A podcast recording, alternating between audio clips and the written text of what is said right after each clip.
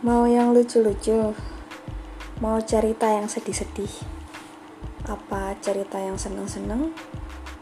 Apa cerita yang bikin mikir? Semoga di hutan hujan bercerita, semua cerita itu bisa ada.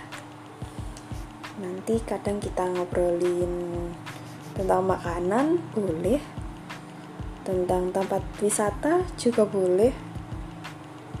Pokoknya di hutan hujan bercerita apa aja bakalan diceritain. Semoga kamu suka ya. Dadah